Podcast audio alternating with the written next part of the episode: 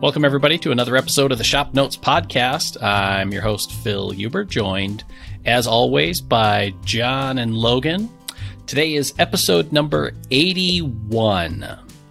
On today's episode, I'm not sure what we're going to talk about. We'll see what happens. Just want to remind you that today's episode is also brought to you by Shaper Tools. They're the makers of Shaper Origin, the handheld CNC router that brings digital precision to the craft of woodworking. Tackle joinery, cabinetry, hardware installation, and more with speed and precision. Try it risk free in your shop for 30 days. Visit Shaper Tools to learn more. Welcome. Mm-hmm. We're Is here. it a welcome? It's early today. It is. I mean, like, but I will say, it's been cool out. Like, how nice has it been to wake up and have it be like low sixties Yeah. versus waking up and having it be like eighty, Yeah. humid Right. already. No, it's been very nice. It's like six days in a row of really pleasant weather. Yeah. Yep, and we've gotten rain. I know there's a lot of people in the Midwest and all across the U.S. that are going to be pissed that we got rain and they didn't, but in your face. But a lot of those people have mountains and oceans and lakes, That's true. and we have Iowa. We have cornfields. Yeah. Yeah. So, I got a story for you guys, Okay. and I'm thinking maybe I'm wondering if maybe it might spur something because it's you know we're kind of shooting from the hip this morning. So I was over at my buddy's place this weekend, uh, Sunday. Uh, he texted me and said, "Hey, it's like, what are you doing Sunday night? Let's." I'll, I'll occasionally go over to, to my buddy Greg's shop and we'll just hang out in his shop and turn some stuff and you know kind of dink around and whatever. It's just it's good shop buddy time, right? Mm-hmm. John's always talked about getting shop buddy. Uh, so I was over there, and out of the blue, Greg says, "Hey, I need you to make a list of tools I need to buy." What do you What do you mean? He's like, "Well, he's like, every year when our performance bonuses roll around." I said, "What's a performance bonus? 'Cause we don't get those." Because we don't perform. Well, I was say we'd probably have to pay. uh, he said, "Oh, every time that performance bonuses roll around, I set aside, you know, a couple thousand dollars out of the performance bonus to buy myself tools because he works a lot uh, in his position that he's in. Uh, he works a lot. They have a, a busy season." Um, kind of a cyclical busy season that they end up working 60 or 70 hour weeks. So he says, you know, kind of my reward to myself for working too much is buying tools. He's like, I always upgrade something in my shop. Now, Greg has done very well for himself professionally, um, works very hard, uh, has a one stall of his garage is designated a shop. Uh, it's set up very nicely. There, you know, sliding barn doors in between the rest of his garage and, and his single stall. Uh, it's condition and stuff. I'm sitting there thinking, like, how hard it is to tell somebody what to buy when I'm at, you know, I'm kind of picking Greg's brain, like, hey, you know, what, what, what do you like to do? Like, and and I just, I guess what I was getting at is how, how hard of a question that is to answer for somebody that you don't really. I mean, obviously, I'm friends with Greg, and I know what he likes to do, but I'm like, well, are you, are you planning on doing any more flat work? Because he has a SawStop, um, a joiner, a planer. Uh, he has a one of the small Supermax drum sanders, like I think it's the 10 Oh, inch sure. wide version. Yeah. so it's a 1020. Um, I mean, so he has a he has a nice Laguna band. So like he he set up pretty well in his shop for doing flat work, but a large portion, probably, I'd say a third to a half of his shop is turning stuff, uh, which is Oh. what we do when we go over there. He has a big um, big Laguna lathe, a lot of pen turning stuff, and a, a smaller jet lathe and a lot of pen blank or a lot of turning blanks. Um, so I was, I was kind of picking his brain, like, hey, you know, like, are you planning on continuing flat work, or are you gonna concentrate on turning? Like, when you get shop time, what do you do? He says, I turn. I said, okay, well, and so we started talking about it, and this ended up into like a two day process. So like the other night, I went over to his house and I was helping move stuff around, and he's selling a bunch of his stuff now. Like, Oh. because he's like, I don't. He's like my jointer. I, I said well, initially when he told me this, he's like, you need a jointer. He's like, I got one. He's like, what? he had a huge steel uh, Steel City like in the corner behind the dust collector. I never saw it. I mean, I've been in the shop a dozen times, never saw it. Yeah. And I'm like, okay, so you need to get rid of this. If you're not gonna, if you're not gonna use it, get rid of it. And then if you decide down the road you want to get back into flat work, I think the space is better suited for a combo machine, at least in your your one stall. He's interested in um, upgrading his shop space to something like uh, the president of the Des Moines Woodworkers Club has a uh, offsite building that he rents, or he, he bought he bought it Yeah. um, and Greg would like to do something like that. But I guess is it is it preemptive in your guys' opinion to for somebody that has been in woodworking for you know eight nine years to decide that you know what no I'm I'm done with flat work for now sell all the tools and concentrate on one craft like turning or carving or, or something like that or is it in your opinions you have the tools you might as well hold on to them in case you ever want to do it again hmm. phil shaking his head No. I would say that if you don't have a if you don't have a current interest in it, especially for a couple of reasons. He's in a one stall garage. I Yep. mean, it's plenty big for a shop, but can fill up pretty quickly. it you does know, yes like a jointer, you know, even a table saw can take up a lot of space pretty quick if you're not using it a mm-hmm. lot. So, and then it's one of those things where I feel like, at least for me, you know, obviously I can't specifically answer for another person, but if I'm not using it or don't see a use for it, then I feel like it's either being wasted or I have a subtle sense of guilt that I should use it. Mm-hmm. You know, and he probably would be better spent in having the space represent his interest so that when he walks into it it's a it's a sanctuary for him. And a place of creativity or whatever that he can do what he wants in there. I mean because you know if he were to ever get into flat work stuff again it's not like table saws are going out of style or anything. No no. And i think he's i, I definitely think greg will keep his his SawStop that he has. Yeah. Um, but and that it's an interesting point because he said, "Well, what do you? We're moving his jointer. Uh, he has a big wall, like one wall of his shop. So one of the long long walls in this one stall garage is a huge.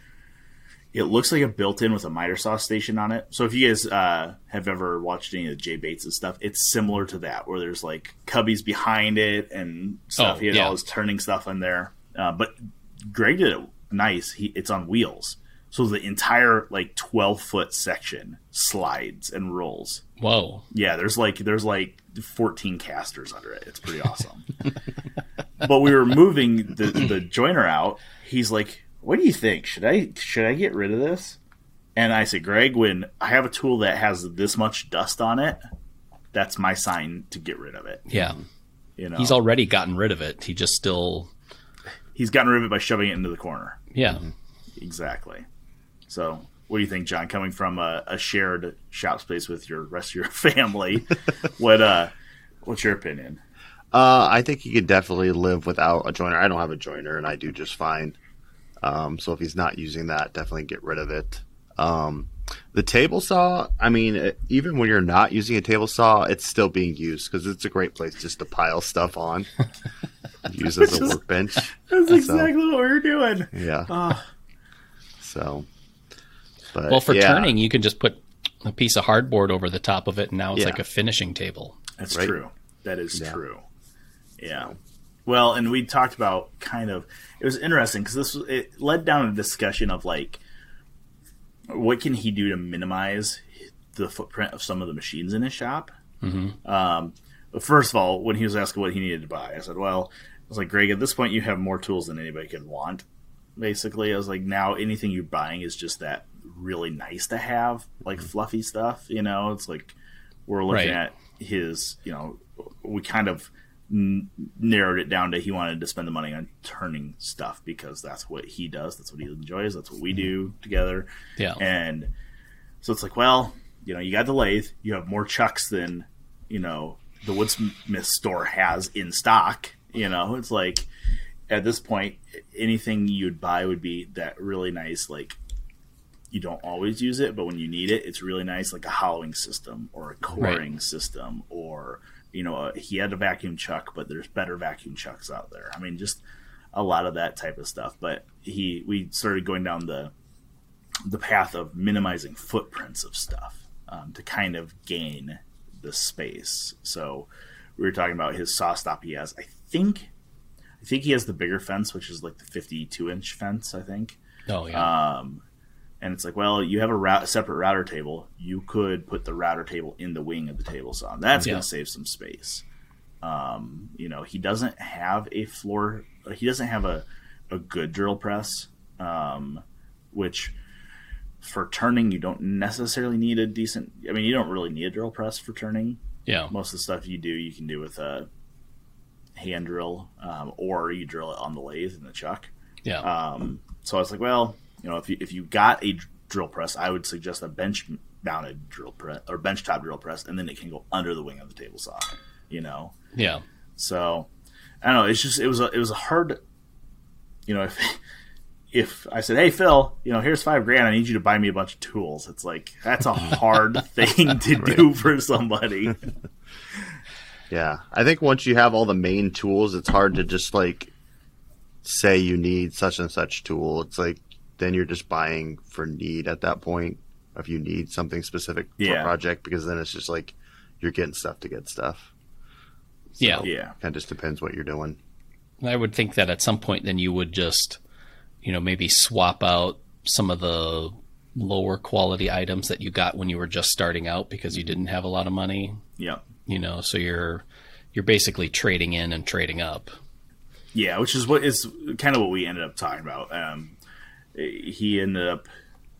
We kind of decided on the. There's a handful of tools that were going to go. Um, like the jointer was going to go. The the lunchbox planer was going to go. The sander was going to go, and then he had a couple of. He had like a 12 inch disc sander and one of the smaller. What are they like four by? I don't know, four by 40 belt sanders, like Oh, the, yeah.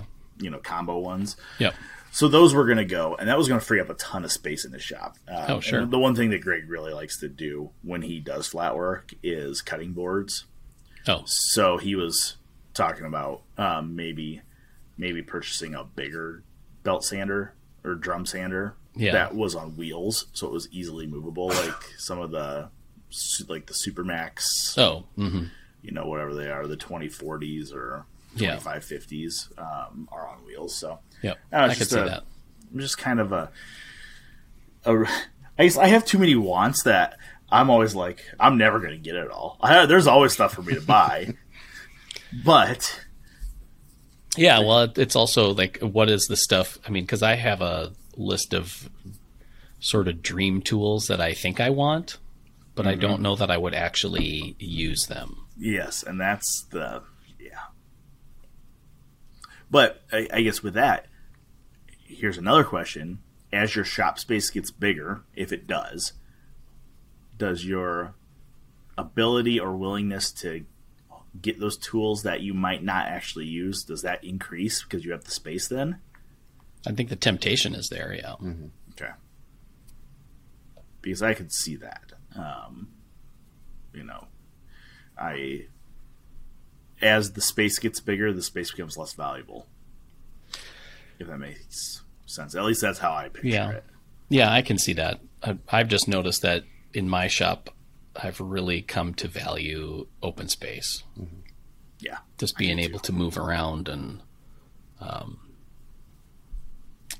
I just have gotten rid of a bunch of stuff, and it's nice to, nice to feel that openness in there rather than having to like weave my way through different things. And I think I said that when we dropped your workbench off, Phil. I was like, oh my god, there's so much room in your shop now that there's not a gentleman's dresser in there.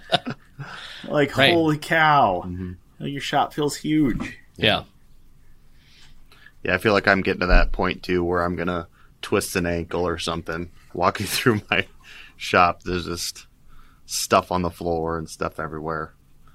But yeah, I, I think I'm even getting to the point where maybe I need to start downsizing on carts.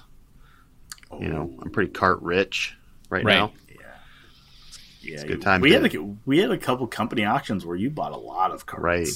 Yeah. I was trying Like- to uh, monopolize all the casters and, and drive caster prices up, Well, which I think I've done. So it's a good time to divest, you know, liquidate some carts and Mm-hmm. gain some floor space. So yeah, we thought we thought during the uh, woodworking, the pandemic, the woodworking casters were going to go through the roof, not Yeah. the toilet paper. Right. I was squatting on casters. Yeah. Uh, but so that's funny.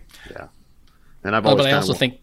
Go ahead. Oh, I was gonna say I, I I've always kind of wanted to, uh, uh, like you said, put the uh, router table into the footprint of the table saw too, and so I can get rid of my router table and have that all in one footprint. So get some space back, but someday, It's very nice. yeah, I will admit. I also think it's kind of easy to do. It's easy to do a magazine article on X tools that you need, or when you start at woodworking, these are the setting up shop tools that you need. But when you start thinking about it in real life, it becomes a lot harder to know Yeah. exactly what somebody wants to do. Yeah. Yeah. Well, and you know, I think every everything everybody is unique. Like, you know, not to keep focus on my buddy Greg, but because this is what him and I just did. You know, I asked him, I was like, "Well, tell me when you go to make cutting boards." Where are you buying your stock? Like, do you need your joiner? Do you need your planer? He's like, no. He's like, I, he's like, I get so little shop time um, because of his work life Yeah. and uh, and he has family and stuff. Like he's like, I just don't have the shop time when I'm ready to work. I'm not going in and flattening and surfacing rough on stock. Right. He's like, what I'm doing is I'm going to the woodsmith store and buying S4S stock. He's like, I know I'm paying significantly more, a significant amount more for the S4S stock, but I can just hack it up, glue it together, make a cutting board. Right. And I said, hey, that's fair. If that's what you're doing, then you don't need the joiner planer. Yeah. Now, when you got a buddy like me that just keeps bringing you rough sawn lumber, Then a joiner planer helps. yeah. But so yeah, I don't know. It's kind of interesting. Like it's like all these um, people that do segmented turning that I see they they have a complete like shop setup. They don't do anything else. They do nothing else Right. besides turning. But they're doing segmented turning, which becomes a weird blend of like making a cutting board and turning it. Mm-hmm. Because you're cutting apart all these little tiny pieces d- Yeah. at super accurate angles to glue them back together to make a bowl. Mm-hmm. Yeah. Like, oh, okay. I mean, I guess if that's your niche that you want to do, then yeah, you probably need the joiner, you probably need the planer, you probably need a table saw. Yeah. But if I was going to retire tomorrow, I would I would be like I would go complete, you know, Bill Carter and have a garden shed with a lathe in it. Mm-hmm. That'd be it. And All a right. window air. Yeah. Something I just open the door and blow it out. yeah. Yeah. So if all you're going to do is turning, would you have your all your lathe stuff and then maybe just a bandsaw to break down, Yep. you know, rough And the battery powered chainsaw, right? Yep. Yep. Exactly. That's exactly what I'd have. Although I'm kind of over the battery powered chainsaw thing. I got on that kick for a while. Yeah, you did. I know, and it was great until I bought a big boy chainsaw. Mm. And then I'm like, oh, this is what fast is. like, don't get me wrong, there's so, there's something to be said for running a chainsaw in your shop and hacking up a bowl blank, Yeah. or even if you have a blank mounted on the lathe and it's super out of balance, you can grab that battery powered chainsaw and just zip a corner off of it quick. Um, it's, you get a little sleepy when you do that with a gas powered chainsaw in your shop. It's like I'm just going to hit the snooze button right here. Yup. so So you take the corner off it with the chainsaw while it's running, then? that's while, right. While it's turning, just yeah, yeah, exactly, Mm-hmm. exactly. I actually I have a friend here in town that uh, he has bought he bought some wood from me. I've given him some wood too, and he's a I mean extremely talented guy. And I've seen him texture bulls um, with a chainsaw as the lathe is running. Um, All right. and Andy does a bunch of pow- he does a bunch of like chainsaw carving and Yeah. stuff. So I mean, he does tree work for a living. So he knows his way around a chainsaw, but the amount of flack he caught on some of the Facebook groups about how unsafe that is, it's like settle down, peeps. Like settle down. I mean, I get it, I get it, Yeah. Right. but settle down. Stand back. I'm a professional. That's, Yeah. Mm-hmm. that's exactly right. So Maybe we can devote a whole episode to the safety police. No. It's just like the, you know. All right, so this is uh, what grinds my chisels with Logan. Over the last what two weeks, three weeks, we've gotten a handful of emails because I've had I must have had some turning videos go out somewhere. Boy, and I got some videos about how you should not drive in a drive spur with a metal hammer. Like that is shop class 101. Well, listen here, I didn't have turning in shop class. Second off, drive spurs are fully hardened now, so you're not going to mushroom them. And if they're not hardened, the manufacturer stepped down that butt end of them, so if they do mushroom, they're still inside the Morse taper. Yeah. Butt heads. so, gosh, I had so many people email me saying, "Hey, you should never use a metal hammer to drive in your drive spur because it's going to mushroom and scar up your Morse taper." Just yeah, I get in. it. If I'm in the 70s, it would. Manufacturers are smarter. Okay. Because they know people. Because they know- the metal hammers. they know that dummies like, like, me are all right, grabbing a metal yeah. hammer. All right. Yeah. Ugh.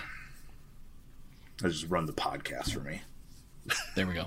Let's just sit here quietly then. Reflect. have to find our center now. yeah. You know what I you know what I do like completely off the woodworking topic. I like how I have adopted a bunch of plants behind me. Mm-hmm. Like Becky has brought all these plants in, and it really makes my it makes my office feel more jungle like. Mm-hmm. Right. So You need that sun. I know. Which is funny because I have almost exactly the same plant. Did Becky bring those in too, or Yep. Yep. I just Somehow. came in you've adopted plants? came into my office one day and I'm like, whoa. My other office plant had a child. I don't know what. Oh yeah. But But yep. so this podcast brought to you by Earl May.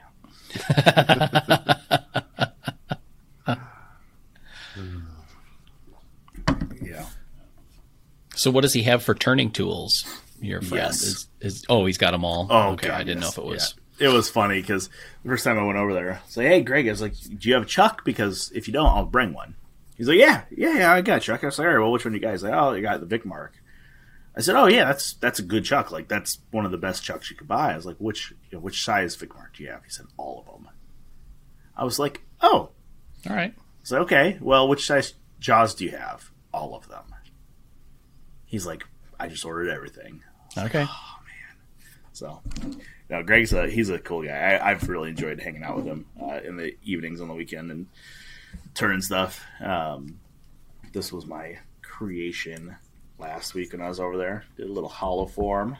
Oh, nice. Yeah, so it was it was kind of fun. It's uh, I pulled the foot off here a second ago. I need to glue that on, but They I, uh, uh, that form always looks like a Christmas ornament to me. It does. I mean, if you turn it upside down, it'd be a complete Christmas ornament. Yep. I was thinking it looked like a uh, like a um, lightning rod top kind of. Sure. You get the ball on the lightning rod, or like Mhm. a weather vane or something. Yep. Um, Or like the onion dome on some Russian Orthodox church or something. Exactly. So I need to glue these the foot and the uh, finial together because this finial is actually two pieces. It's uh, that Oh, at the yeah. top. Cool. So I need to glue them all together. But uh, it was interesting because we were. Uh, this is actually a shout out to one of our other listeners. I can't get this one off now. dang it, made it too tight. Um, one of our other listeners, uh, Mike Elliott, he's down in Ottumwa. Oskaloosa, Ottumwa? One of the two. He's down there, down south.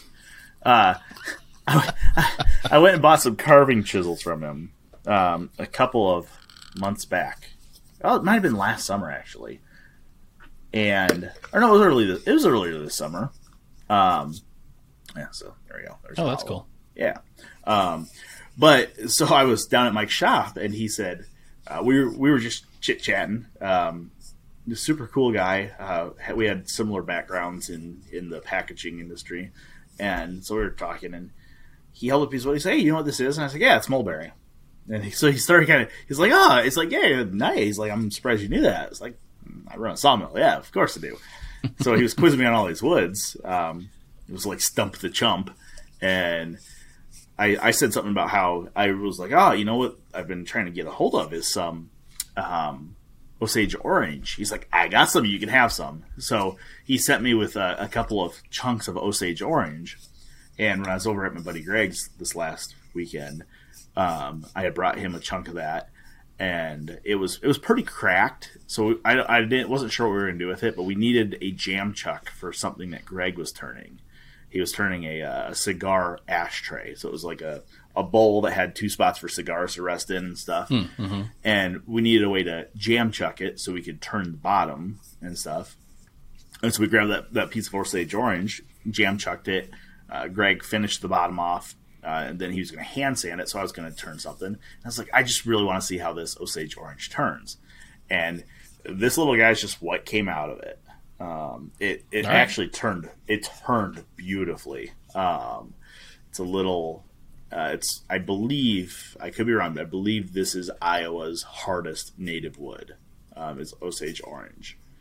Okay. Um, so super hard. Uh, it polished really well. It's even though they call it Osage orange, it is very yellow. Like everything looked like I had like uh, ground mustard all over everything. I mean, it was just like yellow as yellow could be. But yeah, turned that and did a couple little. Uh, Greg had some ebony there, so did a little ebony foot, ebony top, and then the little ebony finial on Finial. it. So yeah, so that was that was a fun little project. The best part was when I brought it home and I showed my wife. She looks at it and she's like, "I don't know why you're showing me this. You know I hate the tall, pointy stuff, but nice execution." Yeah. Good for you. Aww. She's like, I'm glad you're happy. Yeah, that's kind of what it was. Like, are you happy with it? Then I don't care. Yeah. So she just doesn't like that. I bring home, I bring home my projects. I'm like, hey mom, look what I made in class today. Put And that it on the has to go on the mantle. Yeah, exactly. It's like it's like I'm hanging my artwork up when I bring it home. Mm-hmm. It's like doesn't appreciate it. You need to build a display set of display shelves that's just for you. Uh, that's another sore point, Phil, because that's what the built-ins in our office were. I have my half of the office, and she has her half, and they're Oh. not done yet. Right. Oh, right. Yeah, thanks for bringing it back up. Pick that scab. Yup. I have the wood to do it. Just haven't done it. Do it on video. Yeah. It's true. Apparently, that's the way you get stuff done. Speaking of which, have you worked on your bench, Phil? Like, have you worked on it? Like, physically Uh, made something on it? I haven't made something on it. I've done some like shop maintenance stuff using it. Okay. I've had some family in town recently, yeah. so I Yeah. haven't had the opportunity. But I was, I was going to ask you how it was working out. yeah, pretty excited right now because once uh, state fair finishes up here, I'm probably going to be like full Christmas present mode. So it'll be fun. I'm looking forward to it. Yep. So, I'd be interested to hear your your thoughts on the bench after building it because I think it's going to be. I talked about building a bench. We we both were talking about building a bench, and Yeah. now that you've built yours, I'm going to need to build one. have to build it on video, I guess. Well, the problem is, probably gonna have to build it for a Pop Wood article. So I'm gonna have to come up with a design, and I just love the shaker design. So Right. it'll be a shaker style bench. I just don't know what. Mhm. See if I can get Chris Schwarz on the horn and see what bench the, you know, uh, the Canadians were using back in 1725 and build a historic replica. There you go. It's made from beaver pelts or something. That's, that's right. It's beaver pelt rug in the shop. Oh my god, I don't know how I thought of this. There you go. Uh, so Phil, It's I, nature's anti-fatigue mat. Yep. yep. I saw somebody commented on the bench videos saying that they thought fir was too soft for a top. Do you have any comment on that as far as Um, you know, and I. So, in total honesty and full disclosure here, I built the top out of white fir from Logan. That was a derecho tree. So part of it was sometimes you do woodworking with the materials you have at hand and not the materials that you wish you had. Otherwise, that's never going to happen. So there's a little bit of that.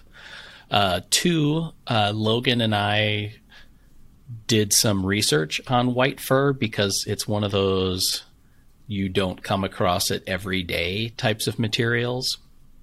And white fir is a little on the soft side, but what it does have going for it is that it's very resistant to bending. It has a what's the what is it? High modulus of elasticity mm-hmm.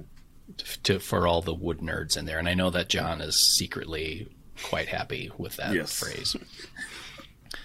Um, so it's a very stiff or rigid boards when you put them all together. So that was that was where I was going for on that. But then I was also kind of channeling the fact that you know in the English tradition of woodworking and benches, a lot of their what they would call like joiners benches were made from pine softwood tops. You know, there is a very long-standing tradition of having the material that's available to you that you make your bench out of. So, um, so that's kind of why I went with it. I also like the fact that it's really light colored. The my previous bench had an MDF top that I had wrapped with, uh, I think it was Douglas fir, just to give it some strength on the edges. But the MDF isn't real dark, but on the other hand, you know, there is quite a bit of difference between the white fir and the and MDF, which I really like just to brighten up the shop and have a kind of a higher contrast background when I'm working on stuff. So, um, so yeah, I'll admit it. It's softer than beech or whatever else you want to go with. You know, I know Chris Schwarz espouses Southern Yellow Pine, which, you know, super cool. We've done Douglas fir tops, super cool. We've had maple and oak and all that kind of stuff. And I don't know. I, I don't want to dismiss the the comment, but I also feel like there's a lot of chasing around of perfection or idealism mm-hmm. in workbenches in particular that I I think can get in the way of somebody actually just making a workbench and using it. right? Yeah. Well, there's also the there's two different mentalities when it comes to workbench tops. Like there's those people that say, "Hey, you want a hard, solid, heavy workbench top. Make it out of ash, make it out of hard maple, make it out of something hard and heavy." But then there's the flip side of the coin is there's the people that say, "No, your workbench top should be softer than the material you usually use." So if you use a lot of walnut or whatever, and the, the philosophy is that if you drop a part on your bench, you want your bench to give before you want your work part to be dinged. Mm-hmm. Yeah. So, you know, as much as I understand the comment, it's like, well, there's two different philosophies, and it doesn't ultimately doesn't really matter.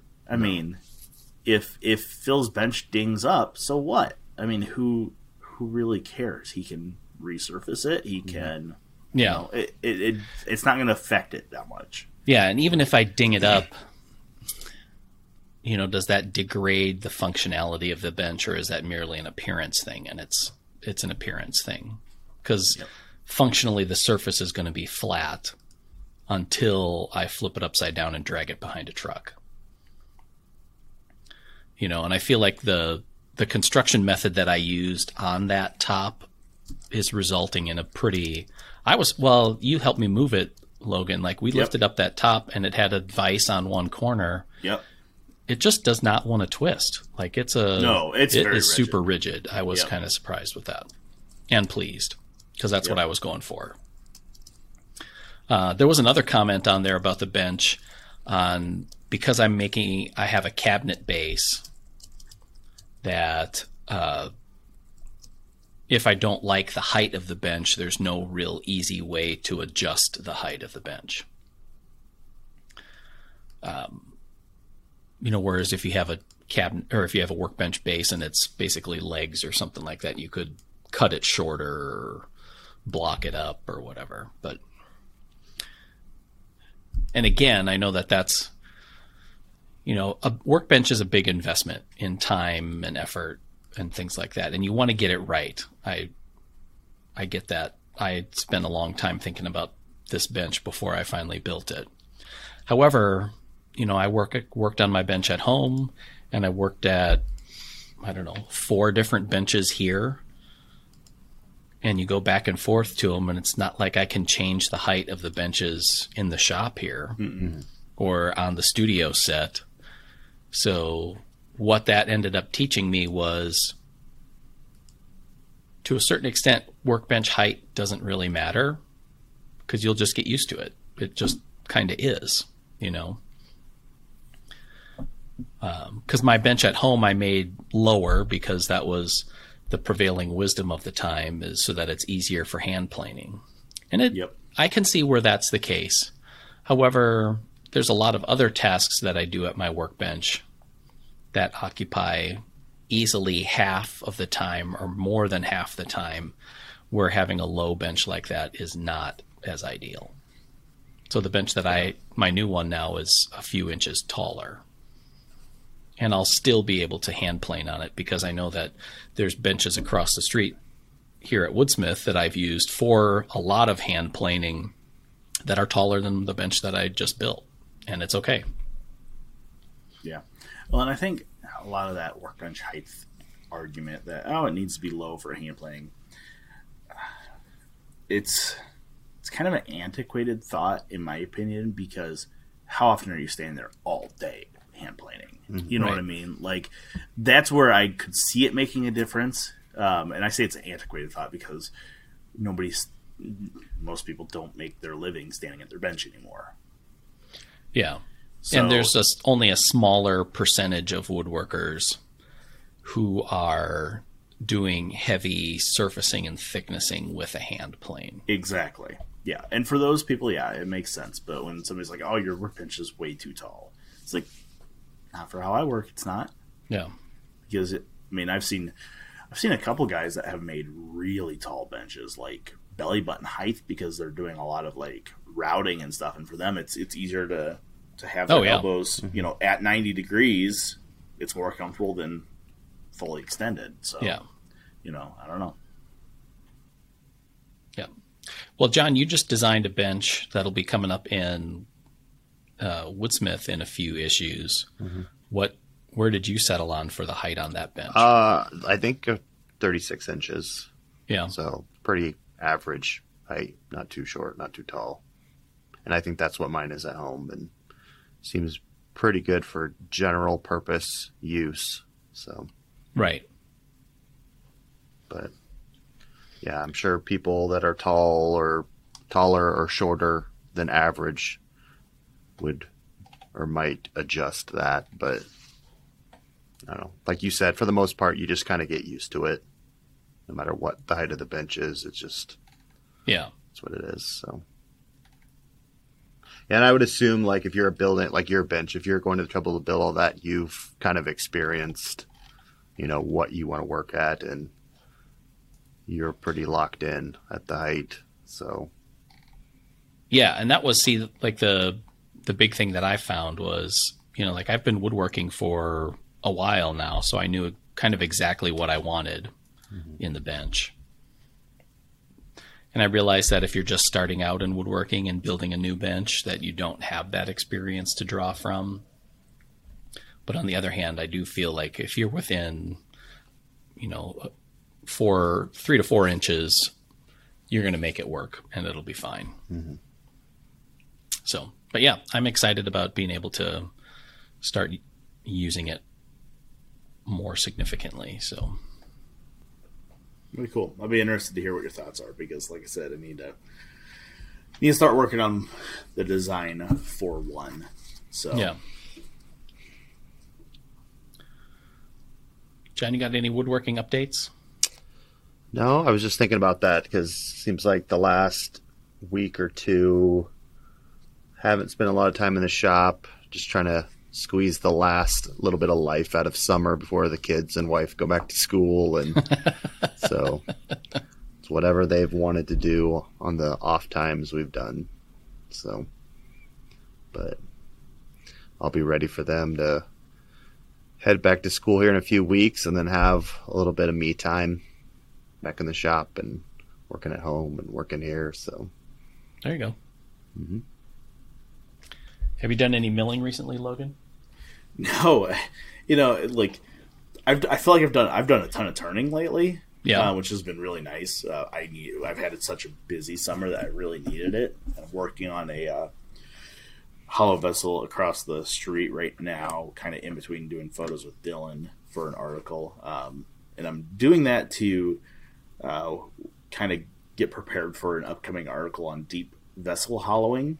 Oh, sure. For popwood, uh, because I mean, hollowing something like this is a lot different than hollowing a, say, a vase that's ten or twelve inches tall. Sure. Completely different animal. So I have a hollowing system from Lyle Jamieson that I'm uh, going to be doing an article on, which will be really cool. Um, but no, I've I haven't been milling at all recently, and actually, I'm uh, going to take tomorrow and Monday off uh, to do some. Um, I've had a couple of guys. I've been so busy this summer. Um, I've had a bunch of people getting a hold of me to mill for them, um, and I, have kind of pushed everybody off till August. And I told everybody like, look, I'm I'm really busy until August. So now my August is really busy from catching up on milling jobs. So this uh this weekend I got a bunch of trees up north by Ames to go mill um, from my buddy Clay up in Ames. Um, so it'll be interesting. I don't know exactly what trees they are. He sent me a picture, um, but uh, I think I've mentioned Clay. Uh, it goes by the Blind Guy Woodworking, I believe. Uh, he's blind, obviously, and so he can't t- necessarily tell me exactly what trees they are because they're on his um, like his friend's sister's property. So gonna have to figure out what those are and go mill them. And then got a bunch of uh, we did that land clearing job a couple of months back, and we still have a bunch of those white oaks to get through.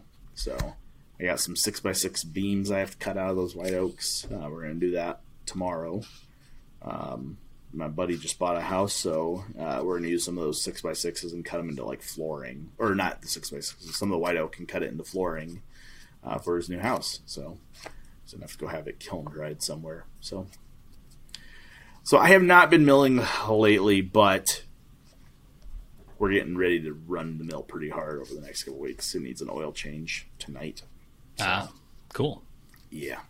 So, yep. No, but I've been trying to been trying to scooch my lumber out of my one side of my driveway um, to my other side of my driveway, so I can kind of prep my area a little bit better, either for shop if we're going to do it, or just to, to smooth it out and have a better lumber storage area.